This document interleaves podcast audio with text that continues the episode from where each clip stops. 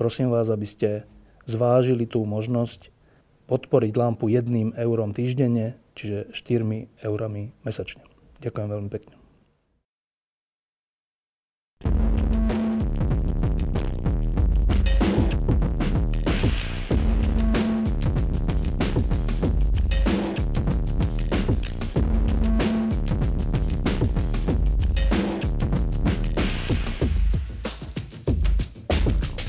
Niektoré týždne sú dôležité tým, že sa udejú tzv. veľké veci, sú voľby, vlády, padajú alebo vznikajú.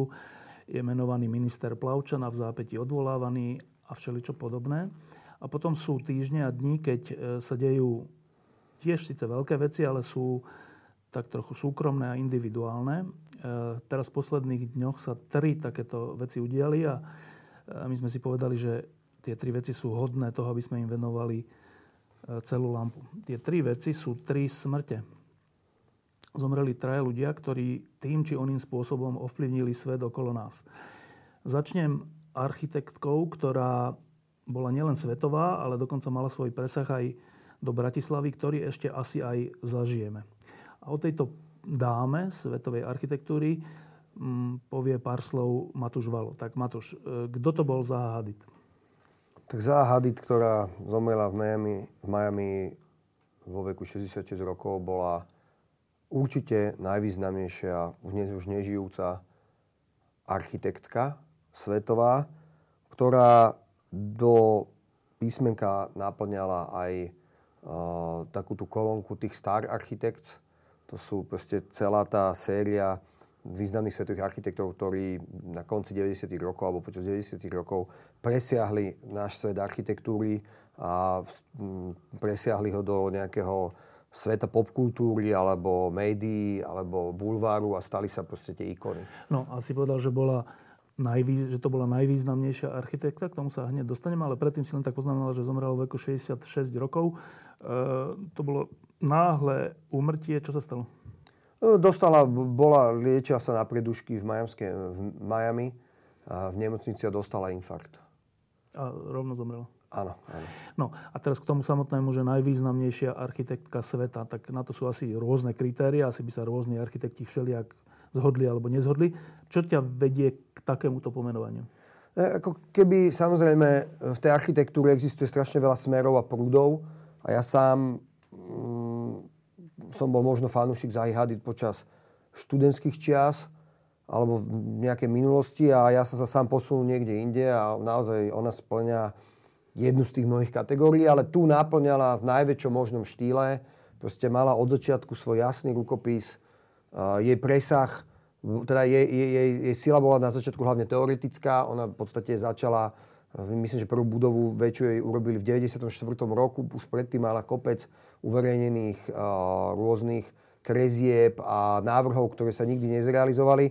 Ale v podstate s tým, ako to urobila ten svoj štýl, alebo to, tú svoju seba, ako doviedla do absolútneho perfekcionizmu, sa jasne, ako keby napriek tomu, že nie som jej fanda, alebo teda nie som fanda úplne tej architektúry, čo robila, alebo som sa postupne od neho posunul, tak e, totálne ju rešpektujem, uznávam a uznávam to, že to, čo vo finále dokázala e, vytvoriť. E, keď povieš, že je najvýznamnejšia architektka, a teraz pre ľudí, ktorí nie sú architekti, respektíve sú ľudia, ktorí chodia po mestách a po, po obydliach,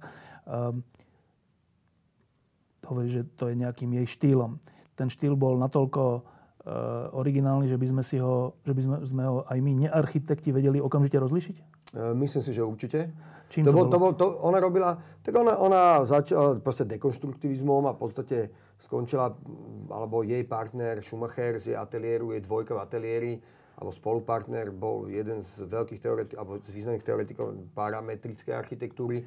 To znamená, že bavíme sa, teraz to budeme úplne ako keby jednoducho o veľmi silne fluidných organických motách, ktoré mala väčšina jej stavieb až v veľmi zložitých konštrukciách a e, formách inšpirovaných aj v organickom svete. A teraz som to povedal fakt tak veľmi zjednodušene. A ona, to, ona si počkala, dokým tie technológie sa zmenia a ona sama pomáhala vyvíjať niektoré technológie, napríklad cast concrete, to znamená, že systémy debnenia betónu a tak ďalej a dokázala veci, ktoré sa kedysi každému zdali absolútne nemožné, posledných rokoch vo veľkom štýle budovať. Keď hovoríš, že tie stavby alebo budovy sú také, že fluidné, myslím, myslíš tým také, že nie sú teda hranaté, kockaté alebo tak, ale že sú také a, malá, oblé? Malá je hranaté, ale áno, je to u nej tá línia, ona sa hovorila, že tie obrazy ako keby nejak, ona tie, tie veci nejak malovala, vychádzali z nejakých jej krezieb a bolo tam veľmi veľa akože rôznych ale naozaj to veľmi zjednodušujem, oblých línií Dobre, a teda v e, komunite expertov, architektov e, bol, to je konsensus, že patrila k najvýznamnejším architektom? V komunite architektov nie je konsensus vôbec v tom, že, že by že ako keby ju všetci nejak uznávali, ale ja si myslím, že ju všetci rešpektovali a myslím, že je jasný konsenzus, že i pat, pat je, áno, že bola arch, ženská architektonická špička. Dobre, a teraz nejaké ukážky Prinesol si si nejaké ja, ja som fotografie? ukázal proste prvú vec, známu vec, ktorú som aj fyzicky videl. To je v podstate z 94. roku požiarná stanica v, v objekte mm, legendárneho výrobcu nábytku Vitra vo Švečersku. My sme sa už na škole o tom učili a že vraj tí požiarníci v tom nevedeli fungovať, že v podstate ona je teraz je prázdna. Tá, a kde je tá požiarná stanica vlastne? To, to je vo výrobnom areáli. Ale že to, toto je čo? Toto je nejaká... E, to je, áno. Zle vidím, to je nejaká tenká stena? Ale... No, tak to je akože, áno, z jedného obrázku sa to nedá celé vidieť, ale áno, to je tá požiarná, tá, tá požiarná stanica. A mm, ona potom... Ako teda keby... ešte jeho poznámka, že a požiarníci sa v tom celkom dobre necítili? Že vraj, že vraj, akože to je taká, taká legenda architektonická, ale aká je tam pravda, v podstate bol som tam, normálne sú dneska ľudia ako pre, prehľadajú ako múzeum systém. A, Dobre. A ako, Páčilo? Že, akože mi sa to páčilo, jasné. Dobre. To, že mám šiknú skrinku alebo nemám všetky steny kolmé, tak akože na tom mi Dobre. A potom rovno skok do 2015, toto je vec, toto je mm, Research výskumné centrum princa Abdulláha v Saudskej Arábii, ktoré je v podstate mm, základná konštrukcia je hotová skoro, takže to je, je posledná vec, ktorá sa už robí fyzicky. Čo je to výskumné centrum? V akom zmysle výskumné centrum? Ja, vedecké nejaké? Asi áno, nie, niečo, niečo s naftou, myslím, že vedecké nejaké mm-hmm. centrum.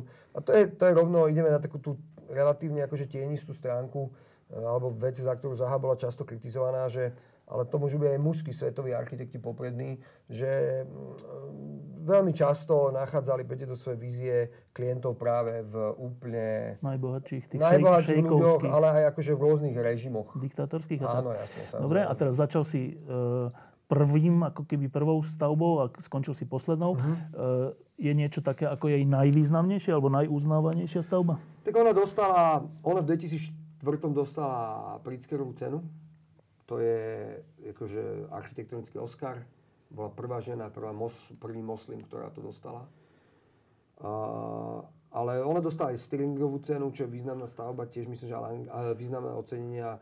Veľmi ocenená bola napríklad za mm, Maxi, Múzeum moderného umenia v Ríme, a, ktoré, ktorá napríklad, som zase niekde čítal, že si si dali postaviť od Zahy budovu, ale že nemajú potom peniaze na ďalšiu prevádzku a hrozí, že to bude prázdne. Že také drahé to bolo? Je jednak také drahé, ale jednak ako keby to ukazuje na to, že tá vôľa, hlavne vychádzajúca z tých 90 rokov, keď ikonické a architektonické budovy naozaj dokázali zmeniť, je tam stále ten, dokázali zmeniť nejakú časť mesta alebo inštitúciu, stále akože podľa mňa mierne preceňovaný ten Bilbao efekt.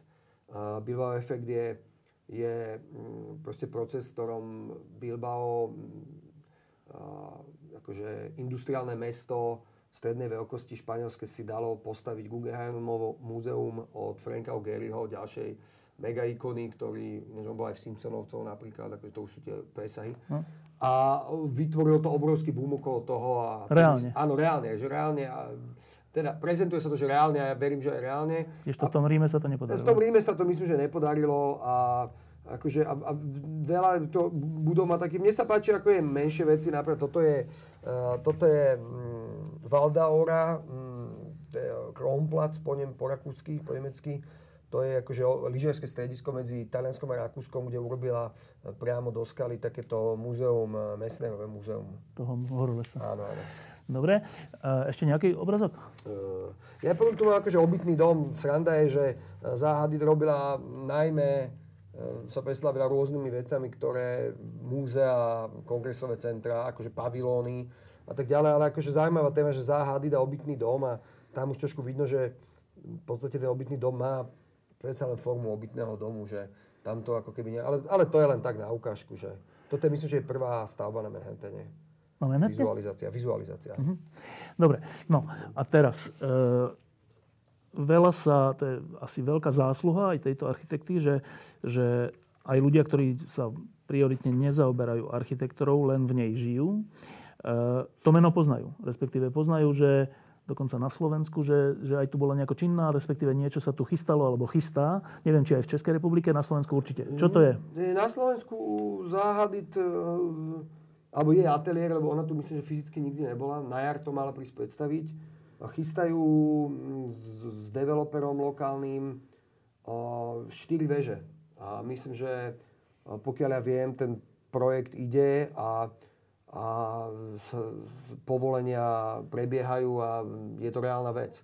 Ja si myslím, že ak, akýkoľvek máme na zahu názor, tak to, že niekto ju zaplatí a donese na Slovensku je pre mňa výborná vec, lebo to si treba povedať otvorene, že ona má naozaj extrémnu, ona tým pádom, že aj, aj tie peniaze, ktoré sa jej platia, sú extrémne veľké, tak ona okrem toho, že sa stala akože svetovou firmou, E, robí tie veci často v dobrej, veľmi dobrej kvalite a si myslím, že taká vec, keď príde na Slovensku, tak to môže byť zaujímavé. Čiže, čiže tie štyri veže, ktoré budú tam oproti Eurovej, predpokladám, e, za nejaký rok, dva reálne uvidíme a tým pádom s tou záohady tu budeme vlastne žiť naďalej. No, tak dali sa vidieť, že tie, tie vizualizácie prebehli v médiách tunák a e, pokiaľ sa nič nezmení, tak za x rokov tu budeme postavené 4 veže od Zahy Hadid, jej ateliéru teda, a si myslím, že to je, že to je fajn. Akože je to fajn.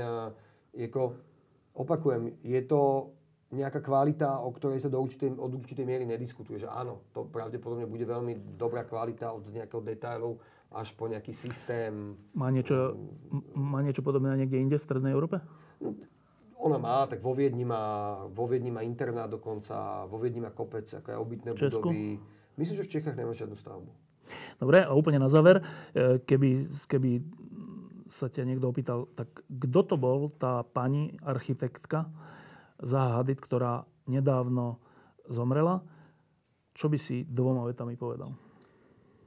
Bola to určite obrovská hviezda.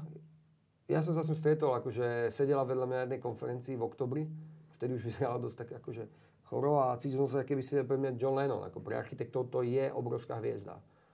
Bola to obrovská hviezda, uh, aj kontroverzná, určite, ale celým, celou plejadou architektov podľa mňa výrazne rešpektovaná a výrazne dôležitá pre profesiu architektúry.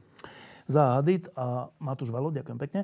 A hneď sa teraz vymeníme, e, žiaľ pri ďalšej smrti, ale snáď to bude mať zmysel to, čo tu za chvíľku budeme počuť. Takže volám v tejto chvíli pani Aniko. Nech sa páči. Tak, e, nezomrela len Zaha Hadid, ale zomrel aj významný, veľmi významný, svetovo významný maďarský spisovateľ Imre Kertész. Tak, prvá otázka na Aniko je, kto to bol? Kto to bol? Keby sme chceli použiť také veľké slova, tak by sme mohli povedať, že bol svedomím 20. storočia alebo minimálne druhej polovice 20. storočia. Bol to človek, ktorý veľmi nenásilným a veľmi zrozumiteľným spôsobom kládol veľmi nepríjemné otázky.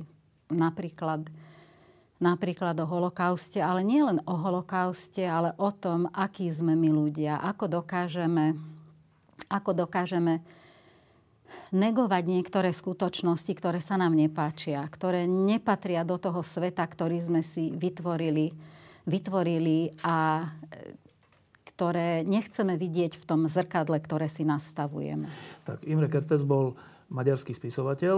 Zaujímavé, že teda držiteľ Nobelovej ceny z roku 2002. 2002, čiže svetový ohlas. Neviem, či na Slovensku sme to až tak zachytili, čo asi súvisí s, naš, s našim takým ignoranstvom troška vzájomným. Z, z hľadiska Maďarska, maďarskej literatúry a vôbec súčasného Maďarska, je to podobne ikonická postava, ako bola táto záhady v architektúre? Je to veľmi zaujímavá otázka a ona má veľmi e, rozsiahle, rozsiahle e, alebo rozsiahly kontext. E, jednak maďarská literatúra už od 1920, neviem koľko presne, túži potom, aby, aby jej hodnota bola potvrdená Nobelovou cenou za literatúru. Čiže to dostať Nobelovku e, za literatúru, to je vlastne akási, taká, akási požiadavka, veľmi intenzívna požiadavka, niekedy viac, niekedy menej intenzívna, ale stále prítomná požiadavka, ako keby tá e, cena e, za, e, teda Nobelová cena za literatúru potvrdzovala postavenie maďarskej literatúry v tom európskom kontexte že to je taká tá stále prítomná požiadavka a zrazu v roku 2002, keď, e, keď sa ohlasovali vlastne e, držiteľia e, tej ceny, tak sa zistilo, že cenu nedostá nikto z tých hviezd alebo z tých autorov, ktorí sú tak očakávaní. Povedzme, keby dostal Nobelovú cenu Peter Esterházy, to by asi každý pochopil. Alebo Peter Nádaš, to by bola tiež taká vec, ktorá, ktorá by sa zdala taká prirodzená, samozrejmá. A zrazu... Konrad, či, či... A, prípadne áno, ale, ale povedzme taký ten Esterházy, to by bolo asi také to očakávané. to očakávané. A zrazu tú Nobelovú cenu dostane spisovateľ, ktorý ani nie je veľmi známy. V samotnom Maďarsku? V samotnom Maďarsku, v, takej tej širš, v takom tom širšom povedomí, literáti, ktorí sú v tom úzkom kruhu, tí samozrejme vedia. Napríklad Peter Esterházy vždy myslel alebo hovorí o tom, že teda Imre Kertész je naozaj taká tá ikonická figura, ktorá práve tým možno, že nie je zaradený do tých hlavných prúdov, že nie je súčasťou nejakých tých, tých e, súvislostí alebo teda tých vzťahov, že práve tým dokáže, dokáže byť e, tým svedomím alebo vlastne práve tým, tým, tým, tým podstatným, že dokáže vyjadriť to jadro, to najpodstatnejšie, čím by sa maďarská literatúra v druhej polovici 20. storočia po, po holokauste mala zaoberať. Takže pre nich asi nie, ale pre celú väčšinu, alebo teda pre maďarskú tú širšiu verejnosť, to bol e, istým spôsobom šok. No a teraz, keďže svedomie národa má už len tú um, nevýhodu, že často hovorí nepríjemné veci, veci, ktoré sa tej spoločnosti nepáčia, respektíve ktoré ju ostro kritizujú, až odsudzujú v niektorých momentoch a konaniach. Tak osud Imre Kertésa bol ten, že bol maďarskými elitami neznášaný? Uh, neviem, či bol neznášaný, ale každopádne je to taká veľmi zaujímavá vec, keď hovoríte nepríjemné veci, tak e, tie nepríjemné veci, e, vypočuť si nepríjemné veci nie je príjemná vec. Tak. A maďarská literatúra, ale aj maďarská verejnosť nosí v sebe e, traumu holokaustu veľmi špecifickým spôsobom. A ten špecifický spôsob tkvie práve v tom, že maďarská literatúra maďarský kultúrny život, a teraz hovorím len o literatúre a o kultúre, ale mohli by sme hovoriť aj o vede, je úzko spätá s niekoľkými osobnosťami, ktoré vyrastajú z toho, nazvime to, židovského prostredia, keď to boli asimilovaní e, obyvateľia, občania e, Maďarska a to, že niekto sa narodí napríklad ako do katolíckej rodiny a je pokrstený katolík, to ešte neznamená, že vie pochopiť, prečo ho 20, 30, 40 rokov e, označia za nepriateľa alebo za niekoho, koho treba likvidovať len preto, že sa narodil do, tej, do nejakej situácie, s ktorou nemá nič spoločné. A to je asi spôsob, akým sa vyjadruje o holokauste Kertes a robí to veľmi vecným spôsobom. Ako on to berie, keď ste čítali bez, osudovosť, alebo teda tí, ktorí čítali bez osudovosť, vedia, že on e, v jednej vete, v závere jednej kapitoly hovorí, že a chcel by som ešte žiť v tomto krásnom koncentračnom tábore. Alebo keď prichádzajú do toho koncentračného tábora, tak hovorí, že otvorili na vagónoch dvere e, Židia, ktorí mali také malé očká a tak boli nepríjemní a vyzerali ako typickí Židia. Tá konfrontácia s tým a, a mleli tam niečo o tom, že povedzte, že máte 16 rokov, alebo 16 rokov a nepriznajte sa k tomu, že ste súrodenci a vôbec nehovorte, že ste dvojičky a 16. A on si tak povie s takým tým odstupom, ten 15-ročný mladý chlapec, že no však čo, no tak dobre, melie tuto hore-dole, tento nepríjemný žid, tak... On, uh, Imre Kertész, holokaust osobne zažil? Áno, osobne zažil. Áno. V zmysle? Uh, v zmysle, že bol v koncentračnom tábore. Ako dieťa? Uh, Áno. Ako puberťák, povedzme. A to sa v tých jeho knihách neustále odrážalo?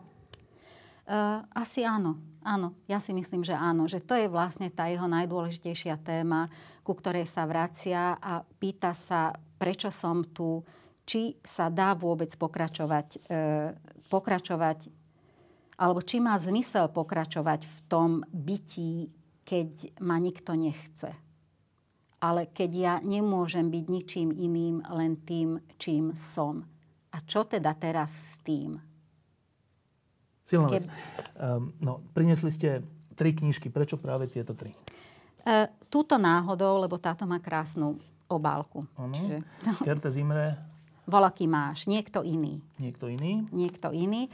Ale priniesla som tie dve, ktoré sú tu, na, ktoré sú najviac cenené a sú v maďarčine, lebo som prišla e, z e, pracoviska dnes a tam sme ich mali takto. Šorštalanšák, to je bezosudovosť, to je tá kniha, ktorá dostala Nobelovú cenu a toto je Kaddiš pre nenarodené dieťa, v ktorom sa zaoberá s tým, či alebo prečo byť tu na tomto svete, alebo teda či môžeme mať deti, alebo či by sme mali mať deti. Teraz sa ešte opýtam, že tieto knihy sú preložené aj do slovenčiny, respektíve češtiny? Uh, do češtiny a do slovenčiny určite. Tieto dve si myslím, že sú určite. Bez, bezosudovosť je preložená aj do slovenčiny, aj do češtiny a tuším aj kaddiš. Dobre, a teraz keby sme ich mali odporučiť na to, aby sme si tak trocha aj uctili človeka, ktorý práve zomrel a ktorý dostal Nobelovú cenu za literatúru a bol tu v Strednej Európe jedným z nás. Tak odporúčanie pre túto prvú knihu znie ako?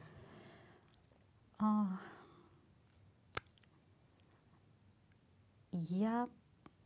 Prečo by sme ju mali prečítať? Asi preto, lebo každému z nás sa môže stať, že z nejakej neznámej príčiny, lebo sa svet zblázni, aj keď sa tvári, že je veľmi racionálny, sa dostane do situácie, keď bude tým neželaným. A ako sa s tou situáciou byť neželaným dá vysporiadať tak, aby sme sa z nej nezbláznili. Čiže to je Imre Kertész bez osudovosť? Áno. A odporúčanie na tú druhú knižku? Na tú druhú knižku... Ktorá sa volá... Kaddiš pre nenarodené dieťa. Myslím si, že tak ano. znie slovenský názov. O... Kertes sa pýta v každej z týchto kníh, prečo sme tu a aký to má zmysel a aký to má význam a že vždy si môžeme zvoliť tú svoju cestu. Myslím si, že keď sme niekde na raz cestí a tak sa pýtame, čo ďalej s tým nezmyslom, ktorý sa, ktorý sa volá život, tak je každopádne zmysluplné prečítať Imre Kertesa. A práve preto, lebo je to stredoeurópan, takže rozumie našej duši asi najlepšie. Tak a posledná otázka.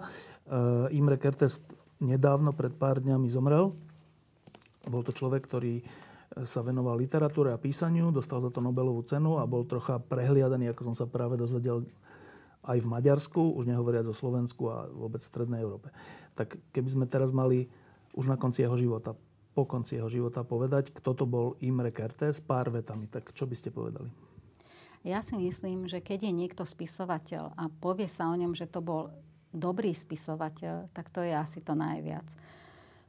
bol to spisovateľ, ktorý si nezvolil ľahšiu cestu, bol to spisovateľ, ktorý bol verný tomu svetu, ktorý si vytvoril. Bol to spisovateľ, ktorý, ktorý, ktorý nám ukázal, aký sme, ale ukázal nám to tak, že s tým obrazom, ktorý, ktorý vidíme, sa asi dá žiť. Že to nie je nejaká čierna diera, nie je to nejaká beznádej, ale možno práve kvôli tomu, že, to, že o tom hovorí s takým odstupom a ako keby objektívne, tak o to emotívnejší je ten zážitok toho čitateľa a asi nás nutí veľmi jednoduchým spôsobom. To, aby sme ešte povedali, že to nie je komplikovaný text. Je to veľmi priamočiarý, veľmi jednoduchý, keď chceme takýmto spôsobom formulovať. E, veľmi jednoduchý text, veľmi dobre sa číta, ale práve a vzbudzuje nás príjemné čitateľské pocity, že vieme obsiahnuť ten svet aj v tej jeho mnohoznačnosti. Tak, to bola krátka podsta Imremu Kertesovi, ktorý pred pár dňami zomrel. Ďakujeme veľmi pekne. Ďakujem. A ja hneď volám tretieho hostia, ktorý sa znovu bude týkať smrti.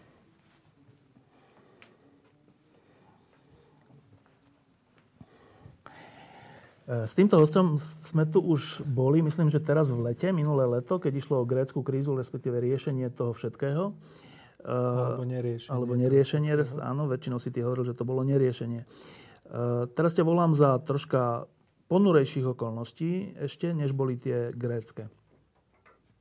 Ty a ešte dvaja kolegovia ste za posledné mesiace pripravovali jeden projekt, o ktorom bude reč. A zavolal som ťa aj preto, aby si ten projekt pre- predstavil. Ale jeden z tých dvoch kolegov už medzi nami nie je. Tak eh, povedz, kto to je, čo sa stalo a kto to bol? Tak e, ide o Martina Filka, ktorý robil, on rád hovoril o sebe, že vysoko postaveného štátneho úradníka, lebo samozrejme niekedy slovo úradník je na Slovensku nadávka, ale on bol skôr hrdý, chcel ukázať, že aj, aj úradníci môžu robiť niečo pozitívneho. On e, vlastne najskôr študoval tu na Slovensku, potom bol v Holandsku, vrátil sa a už niekoľko rokov vlastne pracoval na tom, aby e, dokázal, že aj vo verejnom sektore sa dajú e, robiť veci, cez ktoré zlepšíme tú našu krajinu. Možno nie o, o kilometre, ale aspoň o pár metrov vždy každý rok. To bol Martin Filko, ktorý za, za tragických okolností pred týždňom zhruba, e, pred, týždňom, pred viac ako týždňom zahynul tak, že sa pri člnkovaní na Dunaji s kamarátmi utopil nechcem o tom veľa hovoriť, lebo o tom sa ani veľa nedá hovoriť, ale aspoň jednou vetou. Čo to s tebou urobilo? Ja som dostal tú správu niekedy večer a tá prvá moja myšlienka bola taká, že veď hádam niekde sa len, že len prúd ho odniesol niekam. Ale keď teda som obvolal tých svojich kamarátov, tak z toho bolo jasné, keďže som vyrastal pri Dunaji, že že veľa e, nádejí mať nemôžeme, tak e, e, v zásade môžem povedať, že tak týždeň som sa hľadal trochu. A nevedel som sa sústrediť na, na robotu. Je to asi nejaká taká ľudská reakcia. A veľmi, veľmi ťažko sa mi o týchto veciach rozprávalo. Ale samozrejme, na druhej strane to bola tá jedna strana. A tá druhá strana bola taká, že skúsme niečo urobiť preto, aby, aby sme teda tie ciele, za ktorými sme išli spolu, aby sme sa to snažili presadiť aj ďalej, aj vo väzbe teda na tú tragickú udalosť. Takže bol som taký rozpoltený, ale to čo, to, čo určite pomohlo, je, že tá verejná podpora tu je, nie len pre, pre teda Martina ako e, nejaká spomienka, ale aj pre ten projekt. Nedávno e, pán prezident e, verejne vyhlásil, že vlastne aj on podporuje ten projekt. Takže Určite cez ten smútok, to, čo sa budeme snažiť urobiť a nejakým spôsobom sa vyrovnať s touto udalosťou, je pokračovať v tých šlapajach a v tých myšlienkach. No, pre tých, čo nevedia, aj z Českej republiky, tak Martin Filko bol ekonóm, ktorý Pôvodne bol poradcom aj vo vláde Ivety Radičovej, potom bol poradcom na ministerstve zdravotníctva a teraz posledné roky bol v Inštitúte finančnej politiky, myslím, že to bol jeho šéfom, šéfom áno, toho inštitútu. Áno, to bol inštitút, ktorý bol pri ministerstve financií, ktorý nejakým spôsobom dozeral, respektíve navrhoval riešenia, čo sa týka makroekonomiky, makroekonomiky na Slovensku. No, ale nie len to, ale teda vy traja, teda ty, Martin a ten tretí je Kíš. Štefan Kíš, ste za posledné mesiace, rok? Rok zhruba. Za posledný rok pripravovali jeden taký väčší projekt, taký ucelený projekt, ktorému sa hovorí ako? A my to voláme, že je najlepší z možných svetov, aby sme to teda nejak uvádzali marketingovo, ale v zásade ide o to, ako priniesť eh, väčšiu hodnotu pre pre peniaze vo verejnom sektore. No a teraz najprv e, ku geneze toho, že čo vás troch napadlo, že idete urobiť projekt najlepší z možných svetov? Tak e, ako, ako uh, tu bolo povedané, nie sme tu prvý rok v tom verejnom priestore. Sme sa snažili robiť rôzne veci. A, a akože z môjho hľadiska tá myšlienka vznikala asi tak, že pred rokmi som sa snažil aj s iným mojim kamarátom úspešne presadiť nejaké také celkové rámce pre verejné financie na Slovensku, dlhová brzda, aby sme nemali nejaké vysoké zadlženie do budúcnosti. A tak naivne sme e, dúfali, že keď tie mantinely budú relatívne striktné, tak aj e, to míňanie bude efektívnejšie, lebo ministri budú dotlačení k tomu, aby teda robili niečo. Bohužiaľ sa to nejak tak neudialo, takže keď sme sa bavili, raz, sme, raz bola obrovská snehová búrka, boli sme e, v Paríži, uviazli sme tam na letisku, takto traja a sme začali o tom rozmýšľať, že dobre, že tie rámce sme nejak nastavili, ale v rámci toho zatiaľ e, stále vidíme veľmi veľa plitvania a neefektivity alebo nedaj Bože kradnutia. A tak sme si povedali, že už po tých predchádzajúcich skúsenostiach ideálne je takéto veci presadzovať buď tesne pred voľbami, alebo tesne po voľbách, aby sa to mohlo dostať do programového vyhlásenia vlády. No, iba teda pripomeniem, že ty si v Rade pre rozpočtovú zodpovednosť. E, to je rada pre tých, čo nevedia, to je rada, ktorá dohliada na to, aby štát e, teda nemíňal nad to, čo je povolené, čo je dohodnuté. To znamená, aby sa štátny dlh nezvyšoval, ale pokiaľ možno znižoval. Táto rada v zásade svoju úlohu splnila, teda, alebo plní, že, že na tom je aj širšia dohoda, že na Slovensku e, je akceptované, že nemôžeme zvyšovať dlh. Nie je to už nejaká iba, že jedna, dve strany, ale je to dohodnuté spoločne. To sa vám podarilo. Prečo hovoríš, že ale napriek tomu sa vám nepodarilo to, čo ste si mysleli, že tým pádom bude aj efektívnejšie, efektívnejšie narábanie s peniazmi. Prečo sa to nes... Pre... Poprvé, prečo ste tomu verili a po druhé, prečo sa to nepodarilo? Ako samozrejme, nebrali sme to ako čarovný prútik, brali sme to tak, že to, čo potrebujeme najskôr urobiť, sú mantinely, aby sme ten problém nejak ohraničili. A samozrejme, keď nemôžem zvyšovať dlh, tak eh, je väčší tlak na mne, že keď chcem niekde pridať, musím inde ušetriť, lebo tie celkové prostriedky neviem dané. tak e, nafúknuť. Ale bohužiaľ, buď e, z toho titulu, že e, ministri neboli ambiciozni alebo neboli schopní, tak v zásade napriek tomu, že tie mantinely sa urobili, tak väčšinou tie riešenie sa hľadali napríklad e, vo zvýšení daní alebo príjmov a oveľa menej v tom, ako efektívnejšie vynakladať verejné prostriedky. Hovoríme napríklad o zdravotníctve, kde je to veľmi vypuklé? Áno, tam je to asi najvypuklejšie. V zásade, keď sa pozrieme, čo produkuje naše zdravotníctvo, tak tie isté výsledky by sme dokázali produkovať oveľa lacnejšie, alebo inak Keby sme tie isté peniaze efektívne minuli, mohli by sme mať oveľa lepšie výsledky v zdravotníctve. Ja tak z obľubou hovorím vám ten príklad, že oproti Českej republike naše zdravotníctvo zabíja každý rok 3000 ľudí, čo je vlastne taká menšia dedina.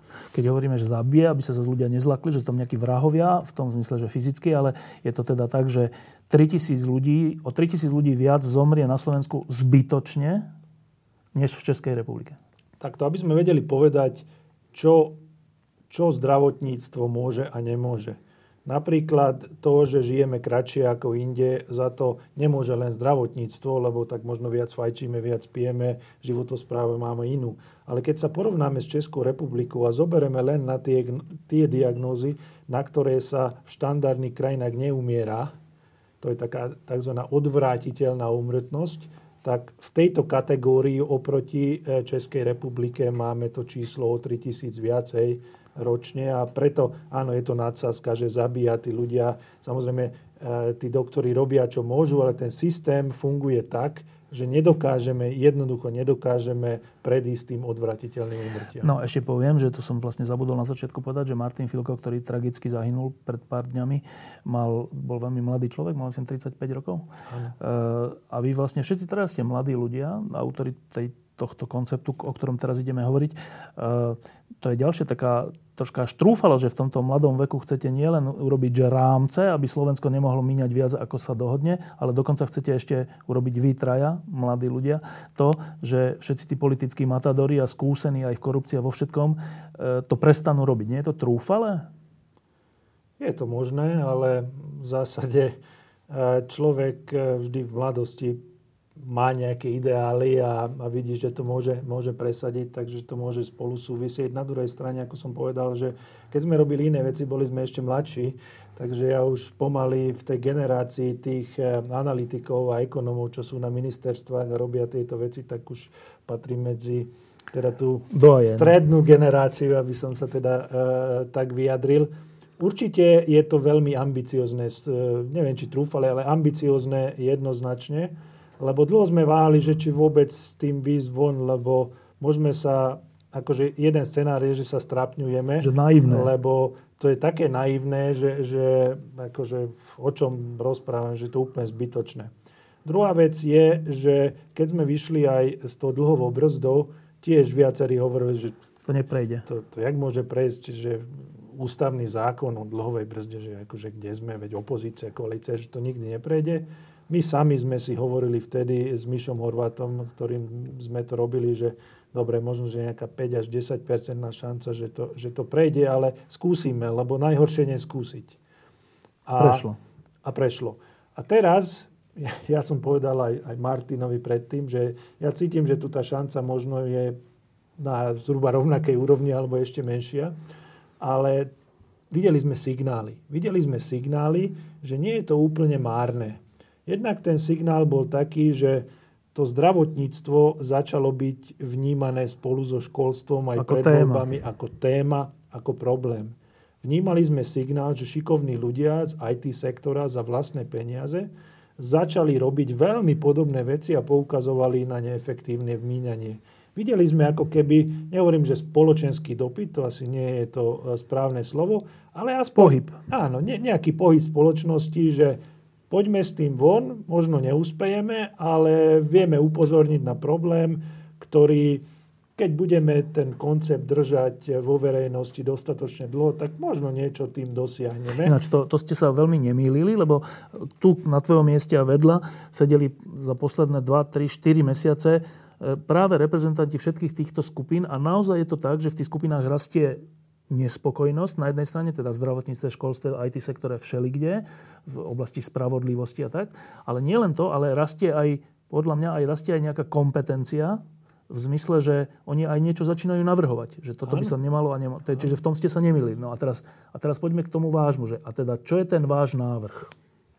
Ten, ten náš návrh je taký, že v zásade, ako hovoríme o tom, že veľa ľudí má dobré nápady a, a chce zlepšiť stav vecí verejných. Veľa ľudí už, už nebojuje len za to, že aby sme mali čo najnižšie dane na svete, ale aj o to, že čo za tie dane dostávame, aby sme nevyhadzovali peniaze von oknom. A my sme teda predstavili systém, jednak ktorý stojí na nejakých troch základoch, ktorý presne ide za týmto cieľom, keďže na, naša filozofia je asi taká, že to, čo hovoríme už dlhšie, že Žiadna krajina nemôže mať anglosaské dane, škandinávske verejné výdavky a balkánsku korupciu.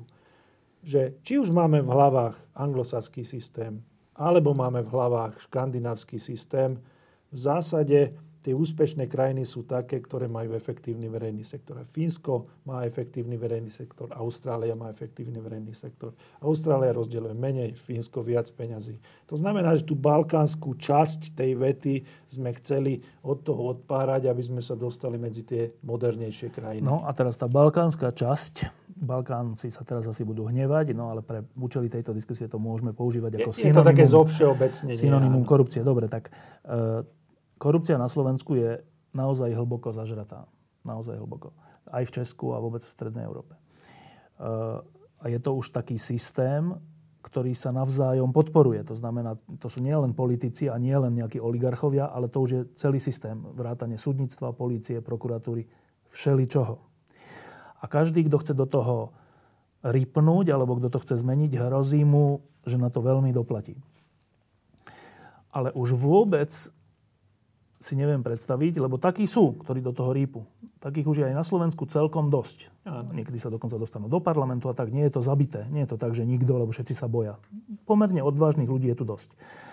Ale myslieť si, respektíve prísť s tým, že a my, traja, ale to nie je dôležité koľkati, ale proste, že vymyslíme spôsob, akým tento zabehaný systém politikov, oligarchov, časti médií, prokuratúry, súdu a všeličoho odrežeme od verejných zdrojov, sa mi zdá, že z ríše fantastiky. A teraz preto som ťa zavolal, aby si ma presvedčil, že to nie je rozprávka. Tak hovorí, že to má tri piliere. Áno, Popíš ich. ako samozrejme, ako si to uh, povedal, že, že odrežeme, to je samozrejme fantázia. My hovoríme o tom, že postupne vytesníme. My nie sme tiež akože úplne... Aj to sa mi zdá rozprávka, čiže to sme Dobre. sa neposunuli. Dobre? Dobre, takže uh, povedal by som, že aj my sme si mysleli, že to je akože vážna vec a preto sme sa to snažili testovať. To znamená, že boli nejaké projekty v minulosti, na ktorých sa to možno trošku otestovalo v tom, že to, čo napríklad Martin so svojimi analytikmi robil na ministerstve financí v prípade Bratislavského obchvatu alebo novej nemocnice alebo liekovej politike, že či sa to dá presadiť. Napriek zaujímavým skupinám a. Napriek všetkým zaujímavým skupinám. A dá sa povedať, že v mnohých oblastiach táto aktivita priniesla daňovníkom desiatky a stovky miliónov eur, ktoré sa nevyhodili. Až tak? Až tak. Príklad?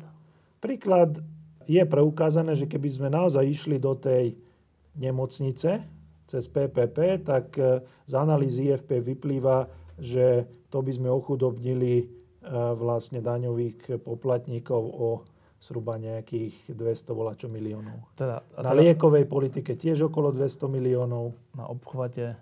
Na obchvate e, tam je viacero faktorov, lebo tam aj ministerstvo spolupracovalo a spoločnými silami tá základná cena cez uh, lepšie veci sa znížila zo 4 miliard na 1,7 miliard. No, a teraz tá protiotázka, že uh, keď hovorí, že niekto tu chcel postaviť štátnu nemocnicu cez PPP projekt, to znamená, že to je cez banky a tak. Uh, a vy, respektíve vy ste vyskúšali na tomto, že či sa to dá zastaviť, keďže je to neefektívne. A tvrdí, že áno, zastavilo sa to. Ono sa to naozaj zastavilo, tá, tá nemocnica sa ne, nestavia, ale teda, že nejde mi toto do hlavy, že ak tu bola nejaká zaujímavá skupina, silná, lobistická, oligarchická, vládna, neviem aká, ktorá už mala dohodnuté, že postavia tú nemocnicu a že ten zisk, ten, ten, ten, ale ten temný zisk sa už vlastne delil a prišli traja chalani, alebo dvaja, alebo neviem kto a povedali, že toto je takto, toto je neefektívne a oni povedali, aha, takéto je neefektívne, tak to zastavujeme? To sa mi nezdá. No to, takto to nikdy nie je. To znamená, že ten projekt je sám o sebe technokratický, akože analýzy, urobíme niečo. Ale to nikdy nefunguje bez politickej podpory.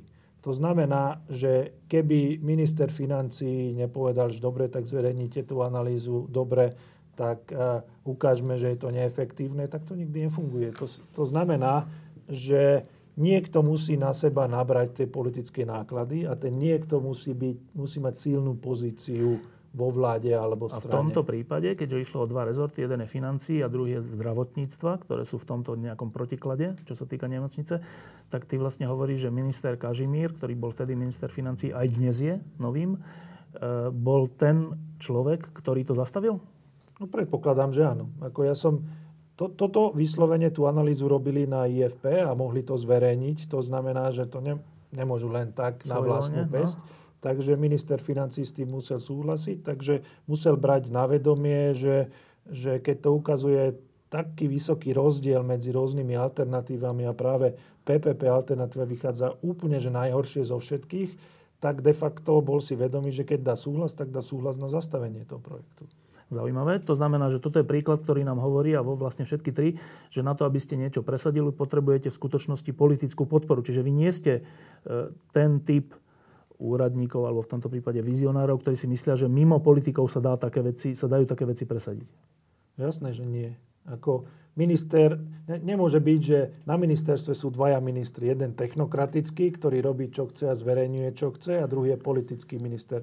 To neexistuje. Stále sme v nejakej demokratickej krajine, takže oni sú zvolení, oni majú legitímne právo o tom rozhodovať a technokrati neberú právo rozhodovať. To znamená, že my robíme, alebo teda ten projekt ráta len s alternatívami a konečné rozhodnutia musí byť vždy ministrov Dobre, no a teraz k tým trom nohám, alebo trom Áno. základom tohto projektu. Čo to sú?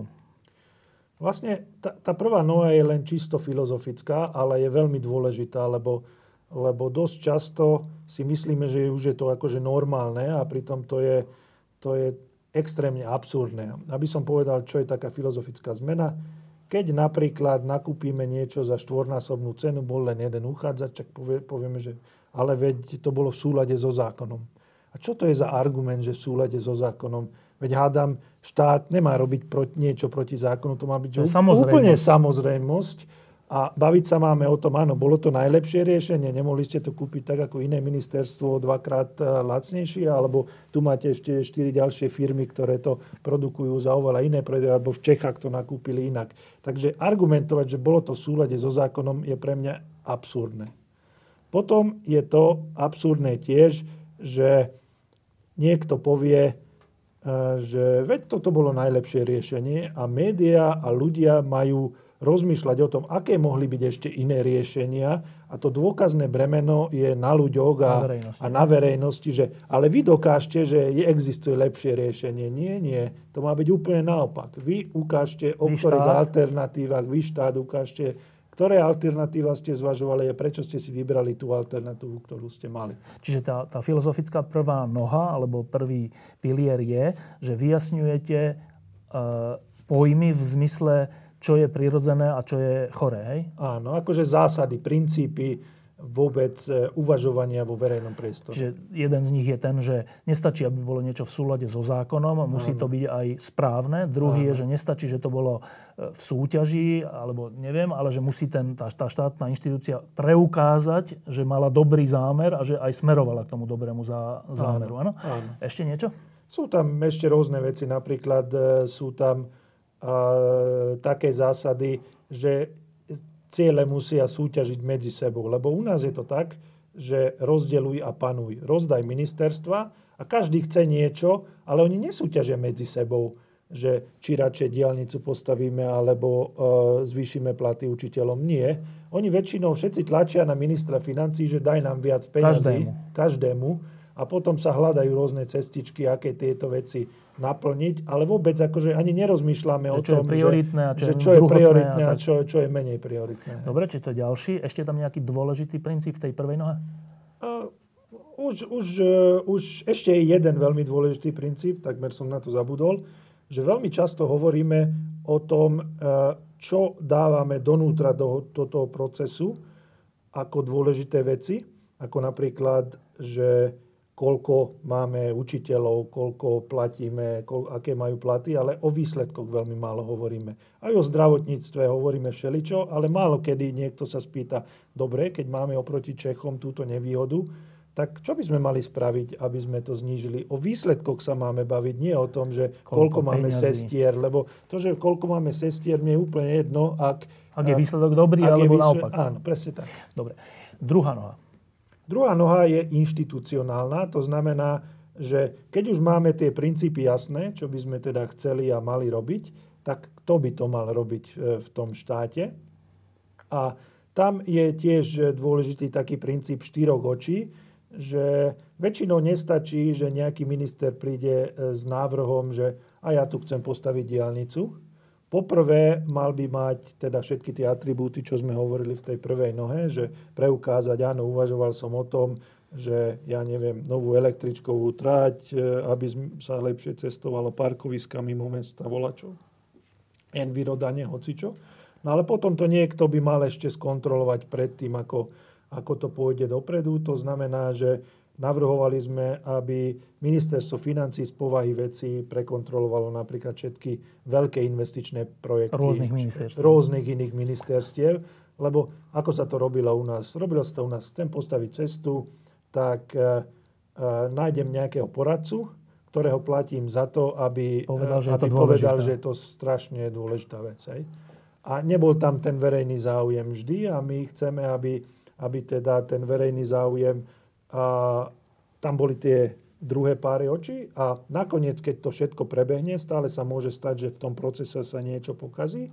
Takže nie len dopredu robiť tú analýzu, ale najvyšší kontrolný úrad by potom mal povedať nie to, že to bolo v súlade so zákonom, to, čo robí teraz, ale to, že či to bolo efektívne vynaloženie verejných prostriedkov. Čiže tá druhá noha je zhruba toto, že, že aby sa zosúladili veci v štáte. To znamená, aby nie jedno ministerstvo ťahalo tam a druhé onám a každý chcel iba viac peňazí, ale aby existoval nejaký, nejaká inštitúcia, ktorá by sa na to pozerala z hľadiska toho, či je to výhodné a nevýhodné celkovo pre štát, nielen pre to jedno ministerstvo, ale pre to jedno áno, ministerstvo. To je jedna vec. Dá sa to takto zjednodušiť. To by bol ten orgán na ministerstve financií. Alebo aj na úrade vlády. Alebo na úrade, alebo niekde. Áno. A tá druhá časť toho je, že a na konci, keď už sa teda schváli, že áno, ideme postaviť tú nemocnicu alebo ideme túto diálnicu postaviť, tak by najvyšší kontrolný úrad mal právomoc a úlohu, povinnosť nielen skontrolovať, že je to v súlade so zákonom, ale že naozaj je to najvýhodnejšie z tých všetkých, ktoré tam boli? Ako...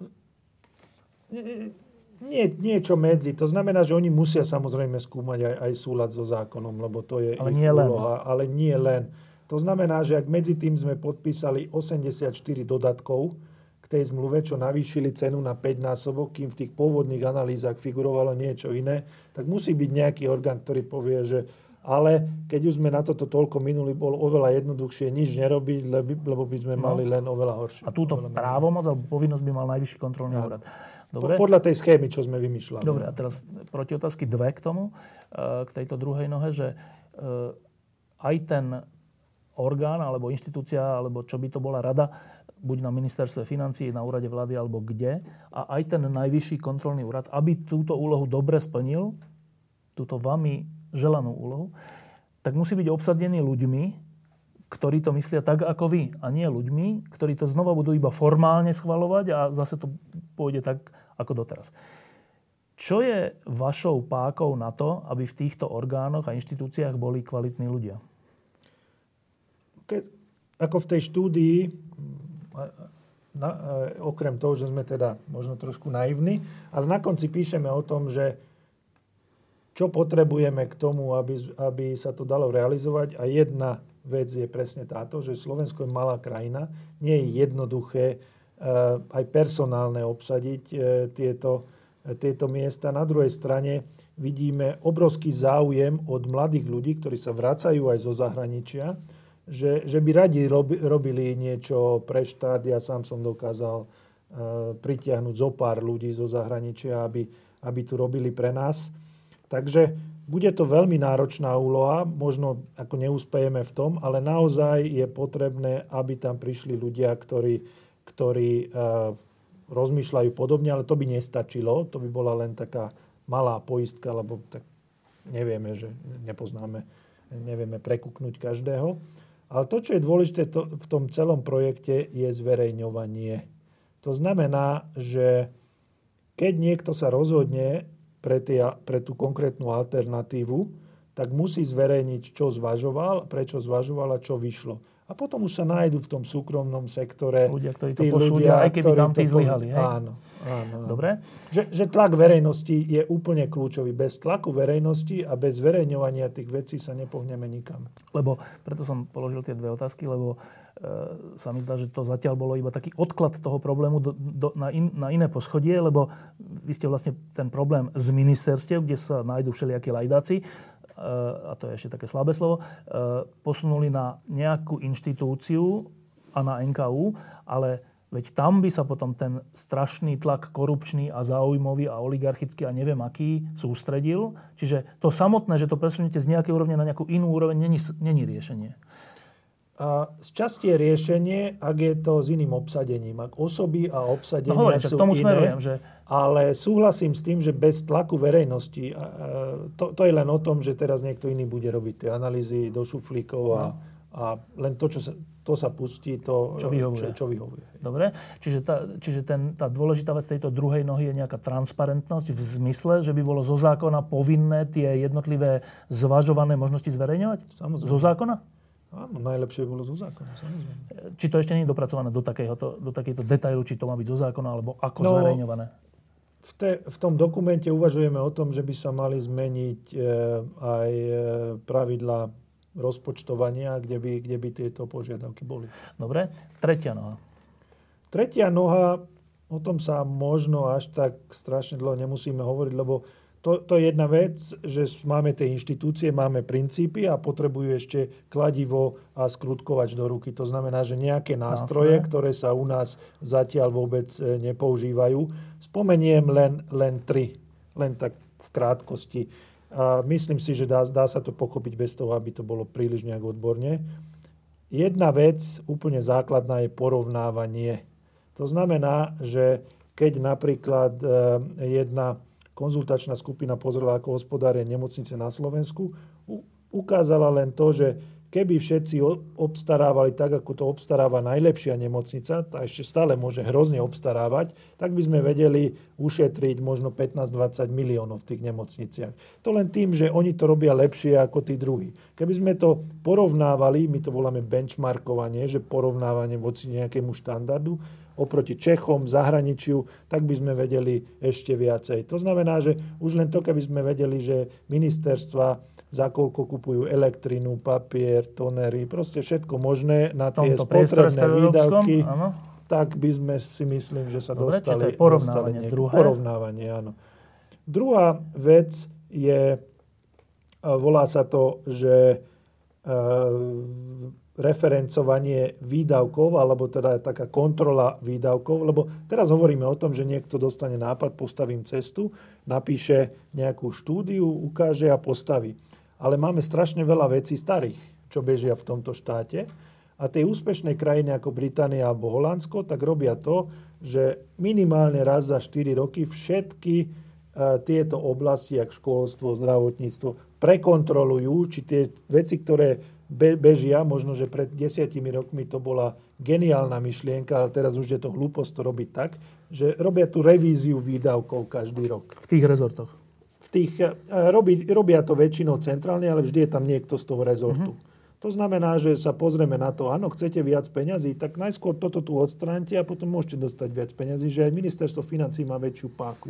To je druhé? To je druhé. A tretia vec, Tomu sa volá, že analýza nákladov a prínosov, kde by sme teda sa mali pozrieť komplexne na tú problematiku, koľko času to ušetrí, komu... Ako, povedal by som, že všetky benefity a všetky náklady zvážiť a to sa tiež nerobí bohužiaľ vo všetkých príkladoch. Ja som tam ešte čítal e, pri, tom, pri tej vašej koncepcii niečo ako, že pravidelné audity. Tým sa myslí čo? Áno, áno. To, to je ďalší nástroj. To znamená, že my môžeme nakupovať najefektívnejšie, my môžeme investovať najefektívnejšie, ak ten štát je extrémne prebyrokratizovaný, to znamená, že na 50 miestach robíme to isté. To znamená, že treba robiť tie procesné audity, ktoré, ktoré v zásade, eh, alebo teda s tým cieľom ministerstvo vnútra eh, spustilo projekt ESO, efektívna a neviem aká spravodlivá alebo verejná správa, tak to platí, že, že zbytočne robiť duplicity a trošku klientsky orientovane sa pozrieť na tie procesy. Čiže tie audity by zase robila nejaká centrálna, centrálna inštitúcia? Robí aj teraz na ministerstve vnútra, ale ako zatiaľ, e, zatiaľ e, do výsledkov sa to až tak... Dobre, a teraz, keby sa toto všetko podarilo, e, čo si hovoril, všetky tieto tri nohy s ich súčasťami by sa premenili do zákonov, do uznesení a do toho, že by tie inštitúcie existovali, boli by kvalitne obsadené v tej chvíli podľa teba by naozaj Slovensko bolo najlepším z možných svetov? Eh, asi nie. Určite, eh, prečo sme tomu dali taký názov, mimochodom toto vymyslel Martin, napriek tomu, že ja väčšinou vymýšľam názvy, názvy štúdií, ale toto vymyslel eh, Martin a, a chceli sme tým len povedať, že štát má za úlohu nie ukázať jedno akékoľvek riešenie, ale povedať verejnosti, prečo je toto najlepšie riešenie, ktoré existuje. Ale máme na Slovensku aj úplne iné problémy ako efektívna verejná správa. Dobre, ale ja som sa to opýtal z náročky, nie v tom zmysle posmešnom, naopak, že, že teda ty, Ludodor, ktorý sa tomu venuje roky, že keď sa na to pozrieš a keby si si povedal, že dobre, toto všetko, keby si si predstavil, že toto všetko naozaj presadíte, tak to Slovensko a dnešné sú veľmi iné. Áno, áno. Ako len jeden konkrétny príklad, ktorý sme ani nerobili my, ale robili to ľudia ešte na, na ministerstve dopravy, že vymysleli najskôr, že postavia v tom verejno-súkromnom partnerstve nejaké úseky hore na diálnici D1. Vyčíslili v tom projekte už chceli realizovať za nejaké investičné náklady. Potom to niekto stopol, aj s prispením analytikov na, na, na doprave a tie isté, úplne že tie isté úseky postavili z verejných zdrojov o 2 miliardy eur lacnejšie. Za 2 miliardy eur by sa dalo všeličo zvýšiť platy niekomu, kto, kto čo má akú prioritu, ale to ukazuje, Obrovské sú tie rezervy. že tie rezervy nie sú malé. Že tie rezervy naozaj si myslím, že sú v stovkách miliónov eur. Toto hovoríme o tom prípade, keď bol ministrom dopravy z hodov okolností Figela, ktorý odmietol tam tie PPP projekty a išiel cez štátne. Áno. No ale to je práve ten príklad, ktorým smerujem k jednej z posledných otázok, že, eh, a to je taká tá, tá nepríjemná otázka tohto celého, že eh, ja úplne rozumiem, čo hovoríte. Vy sa na to pozeráte ako technokraticky, že toto by sa dalo zmeniť, toto by sa dalo zlepšiť inštitucionálne a všeličím. A je to pravda? A v mnohých krajinách to tak aj je, je to pravda. No, ako... Není to niečo, niečo utopické, alebo proste tak, je to reálne. Uh, ale tento príklad práve s tými diálnicami hovorí, že ešte aj tak nevýrazný politik, ako bol Figel, stačí na to, aby sa ušetrili 2 miliardy, keď uh, politikov, ktorí sú nastavení mentálne len na to, že chcú prežiť a obohatiť sa, vystriedajú aspoň v niečom iní politici. A teda tá nepríjemná otázka je v tom, že či vy vlastne nechcete že my tu na Slovensku nejako nevieme, naozaj sa nám to nedarí roky a roky, uh, nahradiť tých korupčných alebo takých nehodných politikov takou nejakou serióznou, dôveryhodnou garnitúrou. Fakt sa nám to nedarí ani na lavici, ani na pravici. A tá moja otázka je, že ale to je jediná cesta. A že tá moja otázka je, že či to, čo vy, o čo sa snažíte vytraja týmto projektom, či tým vlastne nechcete obísť tú ťažšiu, ale dlhotrvajúcejšiu, teda trvácnejšiu cestu a to je cesta výmeny politických garnitúr. Z časti možno áno, ale ja by som to povedal inak. Aj keby som zajtra porozmiestňoval na ministerstva Matky Terezy, všade, tak tento systém je lepší v tom, že, Tento váš, ktorý navrhujete? Áno, že ani matka Teresa nedokáže ustriehnúť všetky tie množstva rozhodnutí a všetky veci, čo robí jedno ministerstvo. To znamená, že politika je len jedna vec. Druhá vec sú tí ľudia, ktorí sú v tom takom strednom manažmente a na tých vyšších analytických pozíciách na ministerstvách. Že bez, bez toho kvalitného stredného úradníckého systému ani ani teda človek s najlepšími úmyslami do, dokáže veľa vecí, určite, to, to je pravda. Čiže ten príklad áno, z tých dvoch ale, ale nemyslím si, že e, možno dokáže polovicu toho, čo v spojení s týmto projektom by dokázal. Dobre. E, a teda tá posledná otázka k tomu je, že tieto voľby posledné na Slovensku ukázali našu takú dosť nedospelosť. A celkovo ja to vnímam troška ako taký prejav pubertiactva nášho celoslovenského, tie výsledky, myslím. A teraz to, čo, to, čo, to, čo tu nevyhnutne musí prísť, je nejaké hodnoverné a kompetentné politické strany. Mnohé z tých, ktorí sú tam dnes, sú už, tak povediac, preflaknuté. Aj tie, čo vstúpili do vlády, ale aj niektoré iné. A teraz sa veľa hovorí o tom, že tu niečo také vzniká, minimálne sa o tom diskutuje. Ríšo Rybniček ohlasil takú konzervatívnu stranu, existuje nejaká diskusia o nejakej stredovej strane bez ohľadu na ideológie a tak. A teraz z toho, čo hovoríme, keby tu vznikli dôveryhodné, kompetentné politické strany, ktorých zmyslom nie je kradnúť, ale posunúť tú krajinu niekam, e, to, to by bolo strašne vážna a, dvol, a teda pozitívna vec. Keby sa toto, čo vy sa snažíte presadiť, presadilo. Tiež to chápem ako dôležitú a pozitívnu vec, ale tie politické strany, prepáč, ale vnímam ako dôležitejšie. Mm-hmm. Ty? V konečnom dôsledku áno, máš pravdu. Teda mám rovnaký názor. Ale myslím si, že ten, ten proces alebo ten projekt, do, do ktorého sa púšťame, môže pomôcť tomuto, čo, to, čo hovoríš ty. To znamená, že ja to nevidím ako buď alebo situáciu, ale ja to vidím tak, že čím viac vecí e, dáme na, na svetlo a čím viac vecí transparentne ukážeme a povieme, že to, čo je zlé, a to, tak e, tým viacej formujeme trošku aj tú verejnú mienku a, a myslím si, že aj tú politickú kultúru asi, asi nedokážeme to zmeniť my, ale prečo nepridať uh, proste jednu, jednu eh, kvapku alebo jednu, jednu ďalšiu pozitívnu energiu do toho procesu. My politikov nezmeníme, ale môžeme nepriamo vplývať na to, aby ľudia chceli, aby politici boli iní. Eh, keď sú teraz tie diskusie o, o nejakej novej politike alebo nových stranách, alebo tak, ty ani náznakom neuvažuješ o tom, že by si sa stal niečo takého súčasťou?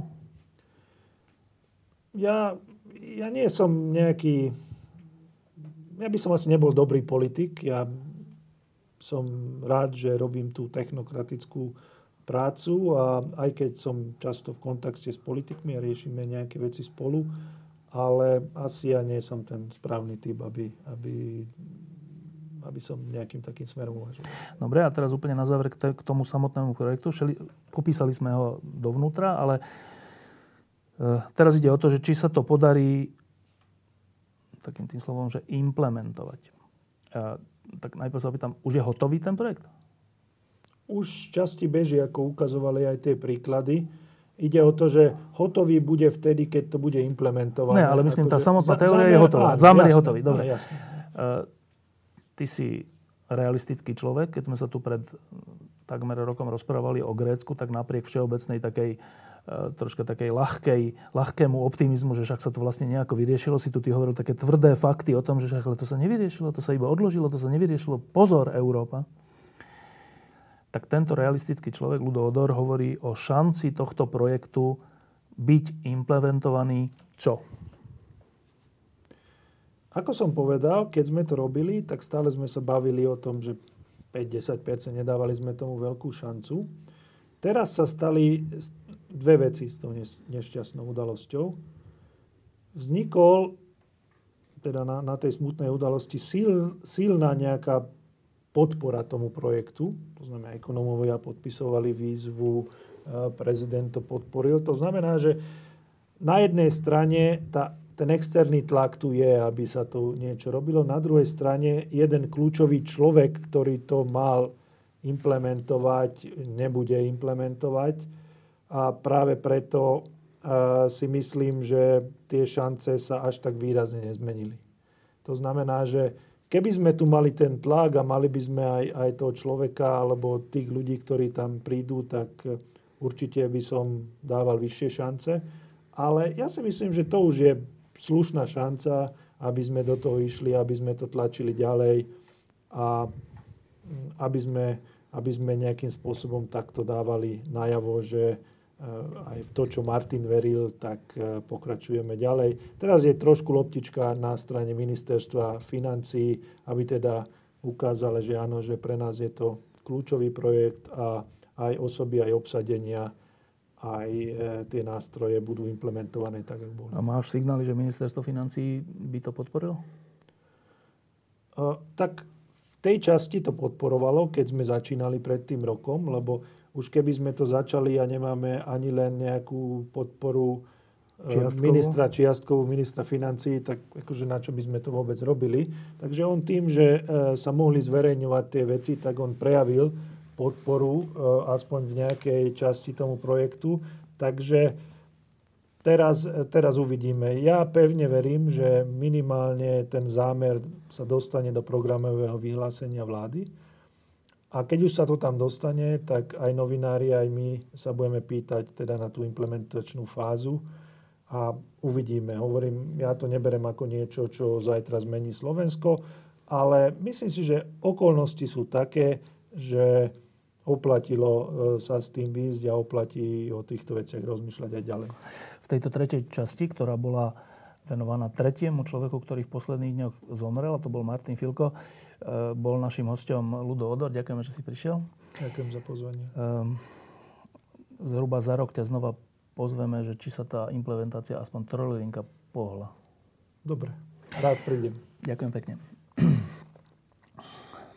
ešte mi povedať, že s tým Gréckom o tom sa teraz vôbec nehovorí, že teraz hovorí o utečencoch a tak, že úplne technokraticky mi to teraz povedať, že tá situácia je aká ekonomická? Tá je taká, že momentálne rozmýšľajú o tom asi, ako odpustiť čas dlhu Čiže to sa nepodarí, akože, teda nepohlo sa? Nie, nie, nič, nič, nič. Veď to bolo jasné. Ako, ja si myslím, že, že ako niekto bude musieť ustúpiť z tých požiadaviek a vyzerá to tak, že momentálne aj medzinárodné organizácie tlačia na to, aby, aby to, čo bolo jasné od začiatku, že oni nezvládnu takú výšku dlhu. Že... že sa to odpustí, ale aspoň tie základné reformy začali už aspoň robiť, či ani to ne? Nejaký progres tam je, ale ak teda hovoríme reformy, a máme na mysli reformy, ktoré sa robili na Slovensku, tak toto sú trošku akože reformy light. Ešte voči tomu ľah, ľahšie? Fakt? Samozrejme, veď e, tu prebehla transformácia celej ekonomiky, akože veľmi nákladné veci sa robili. Gréci nič také a, nie, nie, nie. Ako je tam nejaký progres, ale ideme z nízkej bázy. Hej, že nemôžeme povedať, že nič nerobia, to, to by som klamal, akože robia, ale, ale keď ideme z nízkej bázy, tak keď aj robím niečo dobré, to ešte musí stačiť, aby som... Čiže ich dlh narastá? Posledné čísla som nevidel, ale ten dlh je v zásade v zásade stále na obrovských úrovniach. To, čo sa im podarilo, je, že nekončí v jednom roku, ale v zásade sa podarilo to rozložiť v čase, hej, cez tie všelijaké dohodnuté schémy. No Čiže teraz chudera Merklova, ktorá musí teraz odolávať tlaku, čo sa týka utečencov doma, teraz ešte bude odolávať tomu, že Nemci majú zaplatiť grecký dlh, že? V konečnom dôsledku. Asi áno.